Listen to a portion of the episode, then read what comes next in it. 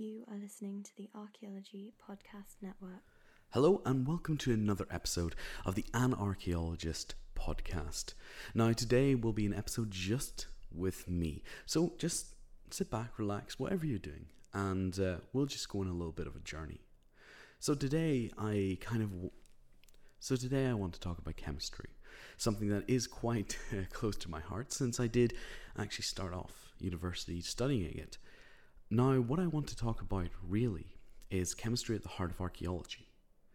And don't worry, it's it's really not that difficult. You don't need a degree in chemistry and archaeology to understand it. But what's the point in understanding science, understanding chemistry, if you're not going to be using it every single day? It was one of the things that we talked about on the last episode. Well, I talked with uh, Chris about that. You know, having the ability to understand things beyond the basic transects, lines, units, and generally how to dig in the ground means that when you do get issues where you have to overcome them in some interesting way, you have the tools to do that. What's really interesting is that recently I picked up a um, an article, I think it was shared online somewhere, about low energy plasmas and radiocarbon dating. And I was so enthralled by the concept of this that I had to go back through my old chemistry textbooks. I had to go and look up online the proceedings of the last plasma conference. I had to really, really get involved into understanding what was going on here. And what I found was really, really interesting. And so, in this episode, we will be looking at low energy plasmas and why they're not only sounding cool, but they may hold the key to a better understanding of the past.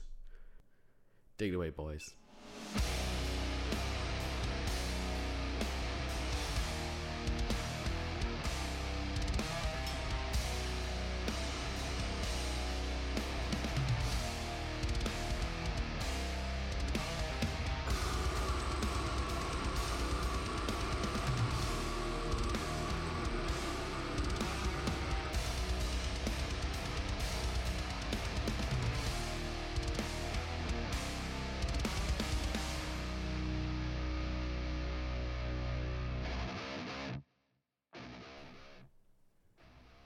So, I want to start off this episode talking about radiocarbon dating very, very, very briefly. The basic concept is there are many different types of carbon. These different types of carbon behave in different ways, if only a little bit slightly. The most common form of carbon is carbon 12. What this means is basically there are 12 atoms.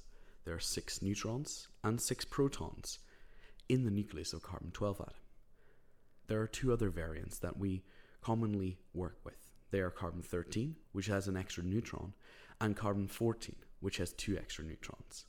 Because of the imbalance of neutrons to protons, carbon 14 is actually quite unstable. It's a little bit radioactive. This means it decays, and a sample of carbon 14 will change over time because of its radioactivity. What and this is precisely the principle of what radiocarbon dating works on. We look at the ratio of carbon 14 to the other carbons to work out how old something is.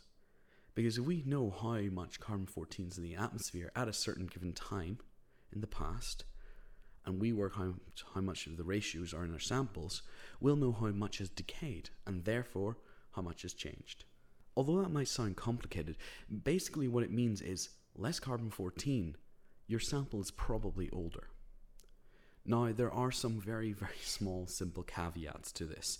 Uh, most notably, that carbon 14 is not the same over the last period of time, and carbon 14 does have a limit. You wouldn't use carbon 14 for something that's maybe 50,000 years old or 100,000 years old. It probably works best with samples under 30,000 maybe under better under 20,000 and best within the last 14 or 15,000 years. This means we have to use radiocarbon dating sensibly. The next thing I want to talk about is how we process our samples for radiocarbon dating. A sample has to be big enough that we can determine the ratio of carbon 12, carbon 13, and carbon 14 atoms from it. What this means for radiocarbon dating is typically measured in grams or milligrams. Now, if you have a small sample or a small artifact, a few milligrams or grams can be quite a lot. So, if we're able to sample from a smaller sample size, that's always better. If we can be non destructive, that's a thousand times better. Because the less material that we take off, the more material that stays, which is what we want. Processing a sample for radiocarbon dating is pretty simple. It goes something along the lines of you take a small amount of your artifact, whatever it may be. Let's say it's wood. So you take a small sample of the wood. You take a little bit off the side, and then what you need to do is homogenize it. You need to basically grind it up so it, doesn't have any lumps or bumps in it. Basically, we want a sample that's homogeneous. That basically means that everything is mixed around nicely and evenly, rather than having globules of, you know, carbon atoms, of any nitrogen atoms, oxygen atoms, all the way over. It's basically everything's mixed together quite nicely. Then what happens is you use a number of different techniques to radiocarbon date it. We can use uh, mass spectrometers typically used what happens here is the, the sample is ionized. That means basically we charge the atoms. We fire them at a target, and however how much they move through a magnetic field, we'll know how big they are. Typically what happens is the larger charges are affected by the magnetic field more. That basically means that they move more. When we calculate how much they've moved from the point that we're firing it at, then we kind of know what sort of atoms they are. And because carbon 12, 13, and 14 all have different masses, as in different amounts of neutrons in their nuclei, that means that they will be all moved differently and we'll be able to understand that the we'll be able to see the difference in signal strength between all three of them. Now, why is that? Now, that's usually a typical scenario for radiocarbon dating, but it's not perfect radiocarbon dating is besieged by a lot of issues. There's the constant issue of contamination. There's the fact we have to use calibrated dates because there is such a rapid change in the level of carbon and carbon 14 in the atmosphere. So, what is the alternative? Well, the alternative is plasma. Plasma is the fourth state of matter. Along with air, liquid, solid, it form it is a form of matter that is characterized by positively charged ions. What we have usually for a plasma is a high energy substance, something that's been heated to extreme temperatures. At these extreme temperatures, the atoms in a plasma don't behave like atoms anymore. Instead, what they have is they have their outer electrons taken away, and through this process, they become charged. Why does this happen? If you remember back to your basic chemistry, everything's made of atoms. Each atom has a nucleus, which is positively charged, and electrons, which are negatively charged. When we apply energy to a sample through the form of heat, we basically give each of the particles more kinetic energy. That means energy that makes them move around. If they move around more and faster, they hit into each other more. These collisions occasionally knock electrons and the outer shells of the atoms off. And since this negative charge leaves the atom, the atom is no longer overall neutral. Instead, it is more positively charged. These ions fly around at amazing speeds, and this is what makes plasmas really, really interesting, is because they behave in such interesting ways. The thing is, these plasmas are usually extremely hot. A induction plasma torch is used to melt through metal, and this is because it is extremely hot. But there's another story to plasmas. As I said before, mass spectrometer works by shooting ions through a magnetic field. And that's because ions that are charged behave differently in a magnetic field. In the same way, a plasma behaves differently in a magnetic field. To make a plasma, what we need is we need a magnetic field. We need a magnetic field that alternates constantly. Usually, this happens when we apply a radio frequency to the current running through a circuit. Now, I know that might sound a bit complicated, but basically, what we want to do is have a current that's always alternating. Typically, what we have as a setup is a series of coils with electric current going through them. This can co- some most commonly be copper coils. Through the copper coils, we insert a small tube, usually made of glass. And through this small tube, we usually push a gas. The magnetic field that changes because of the alternating current has an effect on the gas. It heats it up by induction. Induction is where the magnetic field heats the gas up. And as the gas gets really, really hot, it turns slowly but surely into a plasma. So there you have it, your very first plasma. But the thing is, this is heating at an incredible temperature. It will melt most anything it comes in contact with. So, why has this anything to do with archaeology? Well, please, welcome in low energy plasmas. So, what's really interesting about plasmas is that you don't know, need to have 100% of a material as a plasma to behave like one. Sometimes, what you can do is you can have a low energy plasma. What this specifically means is that the ions that are moving the most or have the most energy are your electrons, followed by your ions, followed by your gas molecules. This means that only a small percentage of your atoms are actually charged. So, therefore, over the entire bulk of the sample, all you have is a gas with a few charged ions in it. Interestingly, though, it still somewhat behaves like a plasma. It basically just doesn't burn anything you throw underneath it. Now, this is where the interesting part comes in. But you'll have to find out after this short break.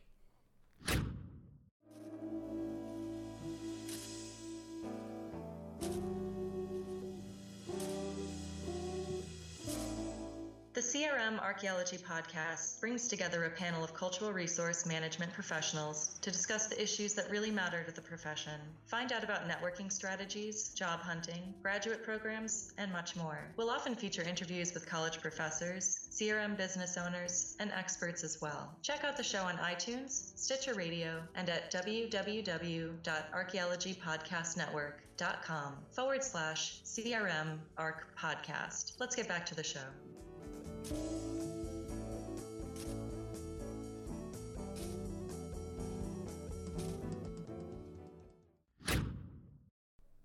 So, with a low energy plasma that doesn't really burn anything it, comes in contact with, what does it do? Well, if you can imagine all these, all these small particles flying around at really, really high speeds, if they were to hit something, they would surely knock into it with quite a big collision, especially we're talking at the atomic scale. This is where the low energy plasma radiocarbon carbon sampler comes in. This is a device developed by Marvin Rowe of the New Mexico Office of Archaeological Studies.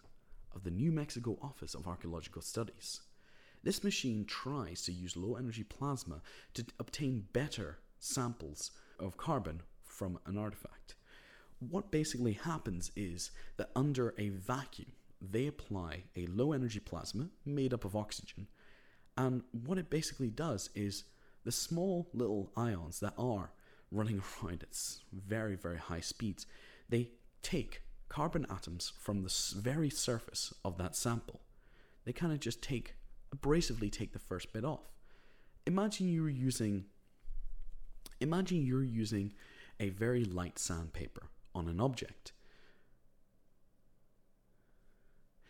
A good analogy for this is imagine you're using a very small, a very, very light grain sandpaper on an object.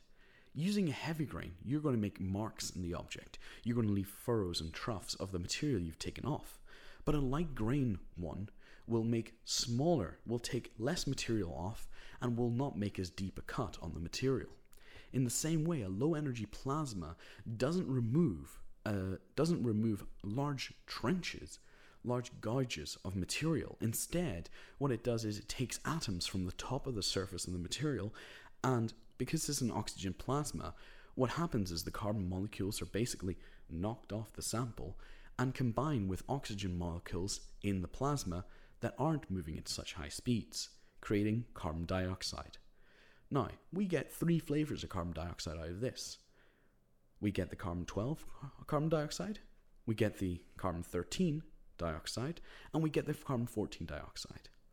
By measuring the various ratios of the gas produced, we're able to get a radiocarbon date with as small a sample size as possible. We are then now talking about micrograms of material being taken off. That's an incredible improvement on other radiocarbon dating methods. But what does this actually mean? Number one, this is not a true non destructive process, as some places have been touting it to be. It actually is destructive, but on such a small scale that, in comparison with traditional methods of sampling, it really is quite positively the best scenario that we can have. Of course, we want completely non invasive methods to sample. Uh, to sample artifacts so that in the future we don't use up anything in sampling. But perhaps this is one way forward. What will be really interesting now is the further development of this kind of technique. One of the great things you can do with it is that you can have in the same machine several different sampling chambers all running at once. This parallel processing means that the processing of artifacts or samples or replicants, replicate samples, will be much, much quicker. And ultimately, this is the way we want to start developing uh, replicates in chemistry. Because the more different samples that you prepare, the more error you introduce as a human being. I, I, I should know that because I've I've uh, done a lot of sampling before, and you know it's one of those things where you're like, did I use that amount? Did I use this amount? And when we're talking such small size and such small amounts, any sort of tiny error will have an effect. So, what does this mean for archaeology? What it means is that archaeology isn't static. We are constantly improving our tools, and we will constantly improve our tools. The greatest knowledge of the past is in the future, but our future relies heavily on our past. What we should be doing is thinking about how to apply new chemical techniques or even old chemical techniques in a bid to try and make our understanding of archaeology far, far better. And I've been so enthusiastic about learning about plasmas now, god damn it. I feel like I'm an expert. I'm not. I'm not. I'm not an expert in plasmas. But what I really love is the fact that we have something incredibly new, plasmas, which were being researched during the 1940s to the 1960s. I mean, the, this is something that we've discovered only in the 20th century really. And we are now going back to radiocarbon dating, which was developed in the 50s. I mean, think about the lag time between those two technologies finally coming together. And that's the thing. We may already have great technologies, but we just haven't applied them yet. And that's what science is about. It's not always about finding the ultimately wholly new thing, but instead it's about applying principles and techniques to find new and novel methods. Because it's ultimately that's what science is about. It's about methodology. Sure, you might be able to blow up a bridge, or you can cook something slightly illegal, or you can cook something illegal. But ultimately, the people who change are the people who change science are not those who make these fund who make large discoveries. They're the people in the background figuring out the best methodologies. Because it is on the shoulders of giants and it is on the shoulders of methods that we stand today knowing what we know. And then the same way, archaeology is the same. Archaeology may have great discoveries, it may have treasures, but that doesn't matter. What matters is the day to day work that goes on to try and preserve the past not for its own preservation's sake, but for the betterment of humanity as a whole. And this is where I think science and archaeology combine. The fact is that we are using the old to inform the new, and we're using the new to figure out the old. But I, I want to know what you guys think. Do you think that archaeology and science are similar because the methodologies and that we apply are really quite important? Or do you think the outcomes are ultimately what we really need? And in addition to that, are there any scientific discoveries in archaeology that you think are really important? Why don't we have a conversation about this? And if you do want to have a conversation with me, I'm always available on Twitter. I've got an Instagram. And uh, yeah, there's also my email address. I'd like to do more science stuff. Um, I find it. I'd like to do more science stuff. I, I just need to find really interesting topics like this one to actually talk about. What I'll do is I'll leave a link to the article and to some other research as well that I kind of find helpful in understanding what's going on if you're very interested in this, there are a number of different articles out there available. Uh, some are available not as open access, unfortunately, but if you do have a university library access or a public library access, you might be able to find some stuff on Elsevier and other publishing websites. In addition, in conclusion to this episode, I just want to wrap up and say science is cool, archaeology is cool, and you're cool for listening to the Anarchaeologist podcast. Send us out!